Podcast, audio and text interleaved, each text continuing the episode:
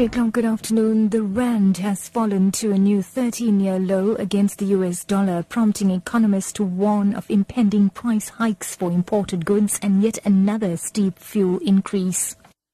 The rand has also decreased against a basket of currencies. The mini collapse is partly due to investors selling off emerging market currencies amid expectations of an imminent interest rate hike in the United States.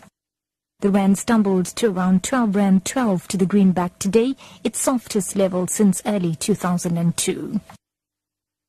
Now, the community of Khayelitsha in the Cape Flats has called for justice following the murder of a 5-year-old girl last week. Scores of residents turned up at the local magistrate's court today, where a 32-year-old man appeared for the murder of Anavoyon Damasi. The case has been postponed to the 23rd of this month for a bail application.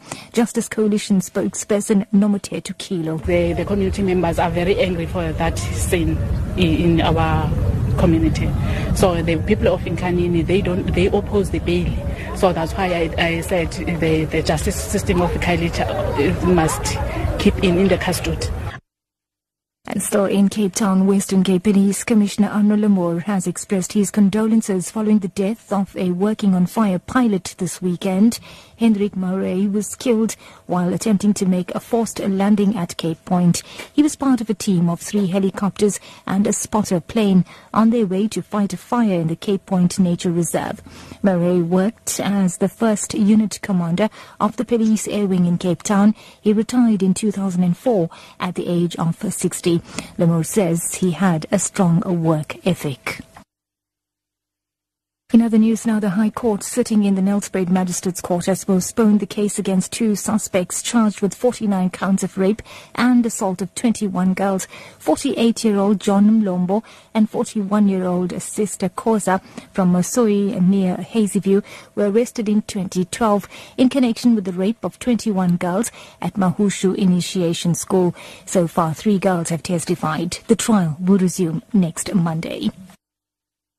Further afield now, troops from Niger and Chad have begun a military offensive against Boko Haram in Nigeria. It is the first joint operation by the 2 countries in Nigeria. German news agency DPA says hundreds of military vehicles have crossed into Nigeria. Nigerian army spokesperson Chris Olikoladi would only say there have been preemptive maneuvers with the participation of Nigerian troops. The operation came just after Boko Haram pledged allegiance to the Islamic State. Boko Haram has killed more than 13,000 people in Nigeria since 2009. And wrapping up, the Minister for Environmental Affairs, Edna Molewa, has called on communities to engage in recycling. The Minister was addressing delegates at a waste management summit in White River, Mpumalanga. Molewa says government is concerned that the country is only recycling 10% of its waste.